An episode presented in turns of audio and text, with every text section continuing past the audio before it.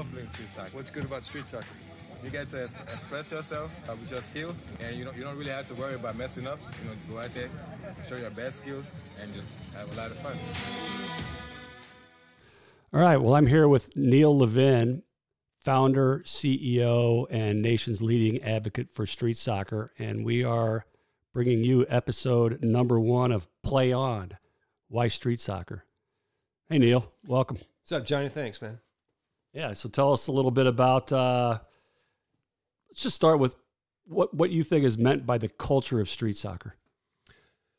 Yeah, so long, long time ago, when I was uh, junior high, high school, playing soccer, which was not nearly as big as it is today in the United States, but obviously still big in the world. Um, we had uh, on the North Shore of uh, Chicago a kid from uh, South America playing Manny, and Manny was outstanding. And uh, Manny used to tell us, "Man, we you, people just don't understand soccer. You don't understand that soccer is not a sport. Soccer is a culture." And I had no idea what that shit meant, and for years had no idea what that meant. And I've been involved in soccer from playing and coaching and refing and and uh, kids going through AYSO and uh, club teams and high school. And it really wasn't until recently that I finally figured out that there is a major difference between the sport of soccer and the culture of soccer. And just very succinctly, the culture of soccer really has nothing to do with the sport itself. Uh, the culture of soccer is that for thousands of years, people have figured out the simplicity, the beauty, and uh, the communal aspect of coming together to propel this little object uh, into an opponent's goal. There's no simpler game, and yet sometimes more complicated game that turns into what was coined the beautiful game uh, for that reason. And uh, you see it all around the world. You see thousands and millions of people playing this game every single day as part of their daily routine, as, as though they were waking up, brushing their teeth, or waking up and having a meal, or waking up and going to meet with their community to play uh, this uh, this game. So that's very different than uh, you know being coached when you're two or three and becoming uh, you know a, a, great player on your club team, and then uh, you know being recruited and and going to higher levels and et cetera, et cetera. It's which which abandons the entire communal aspect of this culture that we've seen grow around the world for, like I say, thousands, if not more, uh, years. So I think I can guess what you're going to say a little bit here, but what do you think? You know, given your background and experience in soccer here and in the Midwest and in the U.S., what do you think is the current state of soccer in the USA right now? So, you know, there's a bit of a stigma, and it's well earned uh, that the U.S. does not compete internationally very well. We've had a tough time making the World Cups. We're definitely improving, I'd say, in more recent years, um, recognizing more and more that we need to change some of our ways. But for a long, long time, since we didn't invent soccer, for a long, long time, we just assumed that if we threw enough money at it, we'd be good at it too. And that abandons the very culture of soccer that I just spoke of. So I think that you know we got off to a bad start and we turned it into a money sport, a huge, huge, huge money sport. Um, and we build expensive fields and limit their access with permits and fees uh, paid only by you know the clubs that have the wherewithal to do so, and and the colleges have the wherewithal to do so, and and just more money and more money and more money, probably more than most nations ever put into the sport, and yet we can't be great internationally. So, uh, so much of that uh, is attributed to the fact that you know, we coach three year olds how to be professional athletes. There's a, an alarming statistic that 75% of youth drop out of sports by the time they're age 12. And the number one reason given is it's not fun. And that comes from this overstructured, overcoached, overwhistled, you know, unengaging a model that just completely abandons the connectivity that comes from uh, the culture of soccer. So it's it's not great. And um, I can use a, really great anecdotal comparison, and that's the girls' side. The women, you know, through Title IX, got a huge, huge kickstart here in the United States at a time when soccer was illegal in many countries uh, for women. And uh, so here we kind of set the tone, and our money did prove valuable because we were able to basically invent women's soccer. But now we see that the rest of the world is catching up and our dominance is waning. I played youth sports myself, raised my kids in some sports, mostly hockey, very expensive sport. I kind of get why hockey costs money. You need to create ice, you need to maintain the ice, there's a lot of gear involved. Soccer, though, it's so simple. It's sort of shocking how much these programs cost and at what age people are spending the money on their kids. I mean, that creates all kinds of additional pressure on the kid, takes a lot of fun out of it. Is it time to take on the system?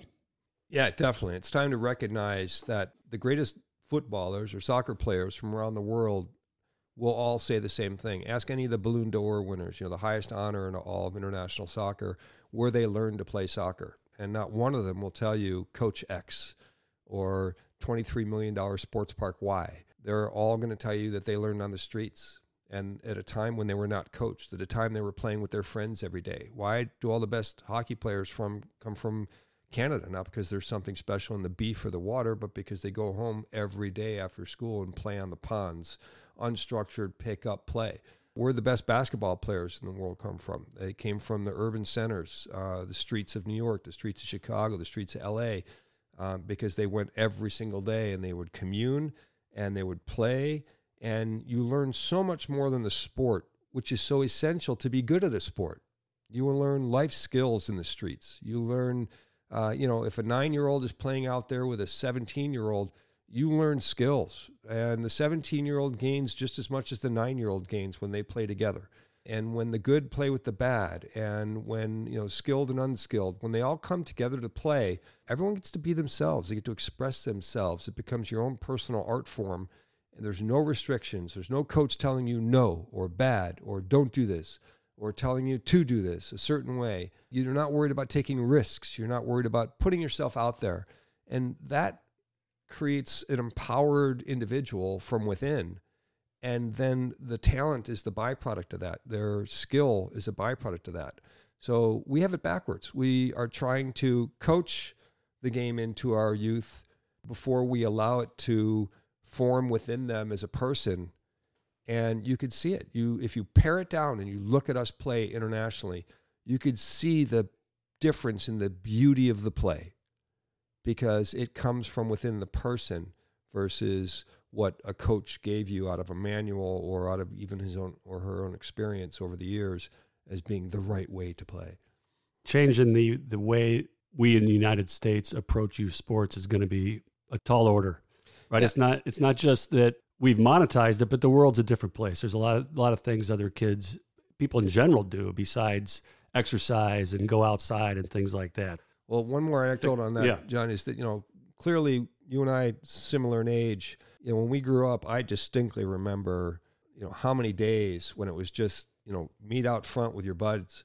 and uh, you know get a bike and build a ramp to jump your bike with, uh, or play uh, in the local playground and and climb the swing sets and jump from the top and and uh, or or go play a sport, uh, stickball. Three people make a stickball game, right? You don't need nine people on a team uh, to assemble and play play ball. Three people, and you're learning how to bat. You're learning how to pitch. You're learning how to field. Um, you know, same thing with the, the culture of soccer. It could be 2v2, 3v3, 5v5. You and I have gone 1v1 in a pitch before. You, know, you can't do that in a coached program um, and really, one of the biggest reasons is the coach is fearful of being fired because there's going to be a soccer mom out there that says, You're not doing enough for my kid if you're just standing there watching them play and encouraging them to do they're doing. You and I didn't grow up that way, man. You and I grew up being able to be out there and be free and have fun and, and learn and, uh, you know, from the streets. So we need a paradigm shift here. We need to return to those days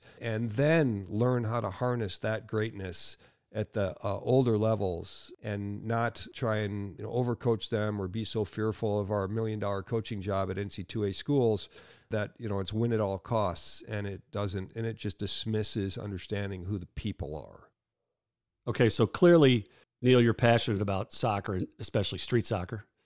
So why don't you take that lead and tell us about Mettle Sports?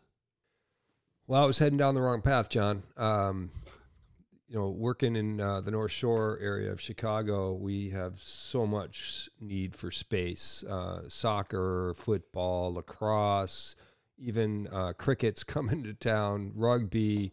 Uh, you know, every weekend is a land grab all through the North Shore of Chicago, and and uh, just a scramble to reserve enough So time. Interrupt real quick and Yeah. say that North Shore and need those words don't always go together. So Yeah, very true. Well, that's a, that's another good point, right? We got more money than we could possibly imagine uh, what to do with, and yet we can't solve this little problem of why we can't get everyone playing. And that is that is part of the reason Mettle was born. Here, I was going to build a thirty-five million dollar sports park with pristine indoor, outdoor, full-size fields. Uh, I was going to have uh, you know the requisite player rooms and snack bars, and I was even going to put a four-season climbing wall out there. And you know, it's this the Taj Mahal of North Shore sports centers on 15 acres. And I and I just stopped. I'm like, what the fuck? That's just that's ridiculous. You know, you go around the world. This is not where kids play. They don't play in 30, $35 million sports parks. We're the only country in the world that builds $35 million sports parks for five year olds. What's wrong with us? And I just stopped. I'm like, there's no way I'm doing this. And I recognize even on a back of a ferry going from the UK to Amsterdam, there was a 3v3 cage. And we're playing footy on the back of the ferry they play everywhere and they play 2v2 3v3 all around the world 4v4 5v5 on anything they can amass as a little stadia and make it your own. And it was so powerful and it was so liberating to play without a coach and a whistle and drills and structure and, and registration and zoning and people fighting over what town do you live in because then you're making your team too good. I mean it's just the bullshit had to stop. And I just I said it, it's street soccer. Street soccer is the greatest amenity and activity the world knows because of what it does for the person. So much more than a coach can ever do. And I'm not knocking all coaches. There's some amazing coaches out there doing incredible things. But you know what? We got to just let people play.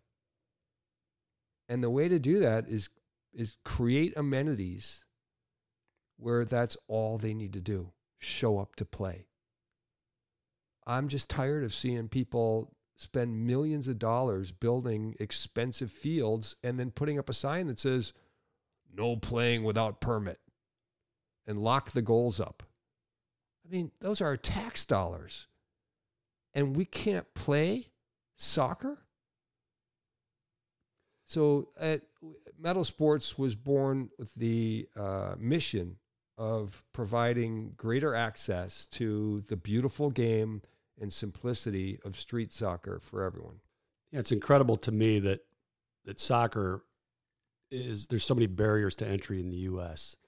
I mean, around the world, it's every man's game, it's everybody's game, and here you have large populations of people who really don't even know what soccer is, for one thing. Others that know plenty about soccer, say Hispanic, Eastern European, but they they can't make the time commitment, the money commitment to get involved in these clubs and things like that, and they just don't get a chance to play.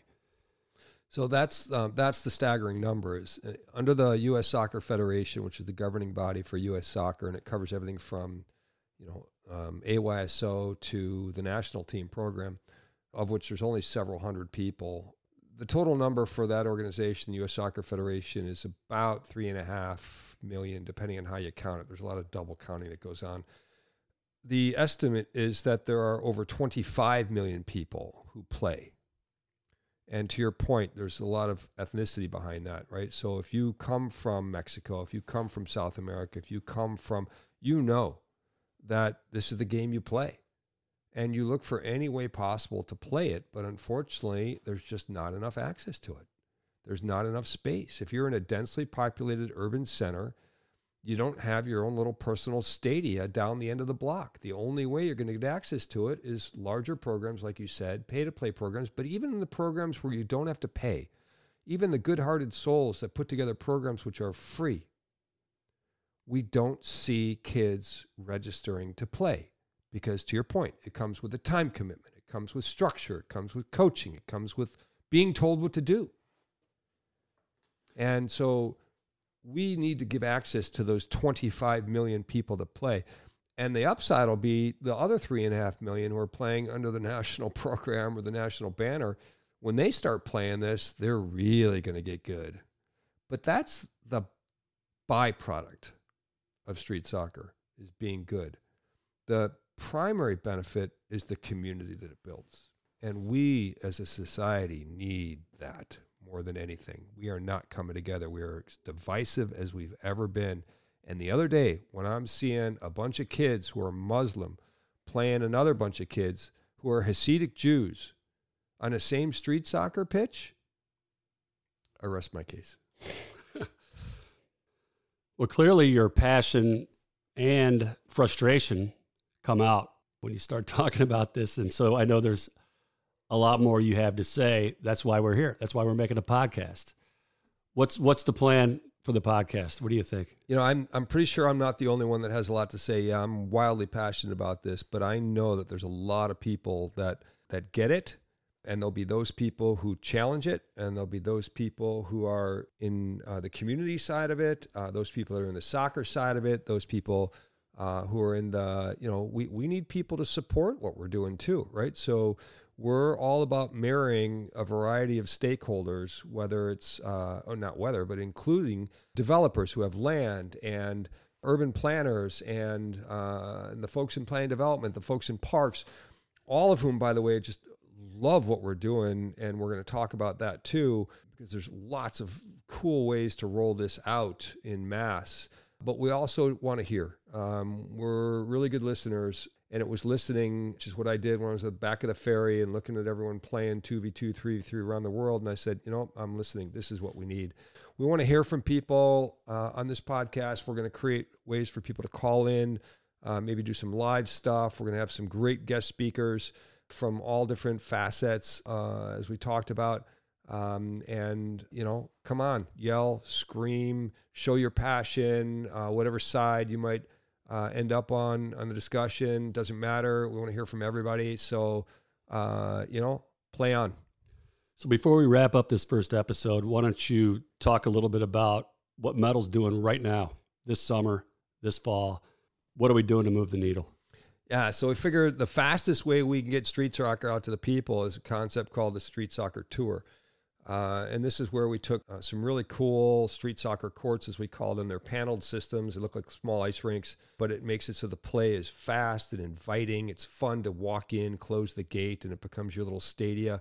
So we're really big on getting these street soccer pitches out there as the amenity um, that we bring into the urban centers. So. The only way to get it out there really, really fast was to throw a bunch of them on a truck and start traveling around Chicago and dropping them in different parks for two, three weeks at a time letting the community use it. We became a partner with the park district where we basically have carte blanche to go to any park in the city uh, and then let the community come out and play. And it's free and it's unstructured and it's pickup and it's communal and they create parties and they create gatherings and um, people come out with food, people come out with music. The communities take ownership of the use of this amenity because it is cultural and not the sport. So uh, that's what we're doing. We're getting it out as fast as we can through the tour concept, and then uh, that's going to culminate in a cup where we don't look for the best teams in Chicago necessarily. We don't look for the best, uh, you know, players in Chicago. We look for the best neighborhoods in Chicago. So neighborhoods are empowered when they are challenged with the idea of producing their best. So our favorite line is "Show us what you got," and bring it and play on. And so we're going to have a cup at the uh, end of the year, like we did last year in October, um, where it's neighborhood versus neighborhood to earn the bragging rights best street soccer neighborhood in Chicago. So if you're in Chicago and you're listening to this, get a team together. www.chicagostreetsoccercup.com. Free entry, open. It's not age restrictive, gender restrictive. It's open to anybody from anywhere in Chicago and the dates are October 13th to 16th. Right on. Okay. Yeah. Thanks, Johnny. Play on.